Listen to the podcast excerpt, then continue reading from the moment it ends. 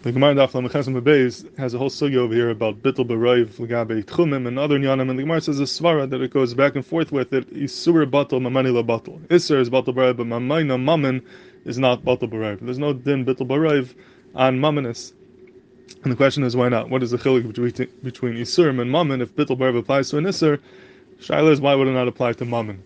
And Shimon Shkop in Shar Yosher, Shar Gimel, Perkov Gimel has a very sadistic biur over here. He's myrich very much in this whole sugya, but just one short uh, biur that you can take out from what he says over, over, there is like this. He says that any bittul barayv is a bittul on the din of the chayfetz. The chayfetz has a certain din, and bittul barayv can be mavatal. So, I'm you have a piece of chazer that falls into a pot of kosher meat. So the being that the raiv over here is kosher, we could say that the din of that chayfetz is bottle. It's no longer a piece of chazer, now it's a piece of, of uh, kosher meat because the chefza becomes bottle. Bittul is only shaykh when you're dining on the chayfetz, when the isser or whatever you're dining on has to do with the chayfetz. But when the davar that we're dining on has nothing to do with the chayfetz, it's something external from the chayfetz, then you can't say bittul because the chayfetz is bottle, but whatever the siba is which is causing it to have that din is michutz lechayfetz is external, so bittul is not going to help you. So he says when it comes to mamanis, the fact that I own this chayfetz and you own that chayfetz and this is mine and that's yours, has nothing to do with the chayfetz per se.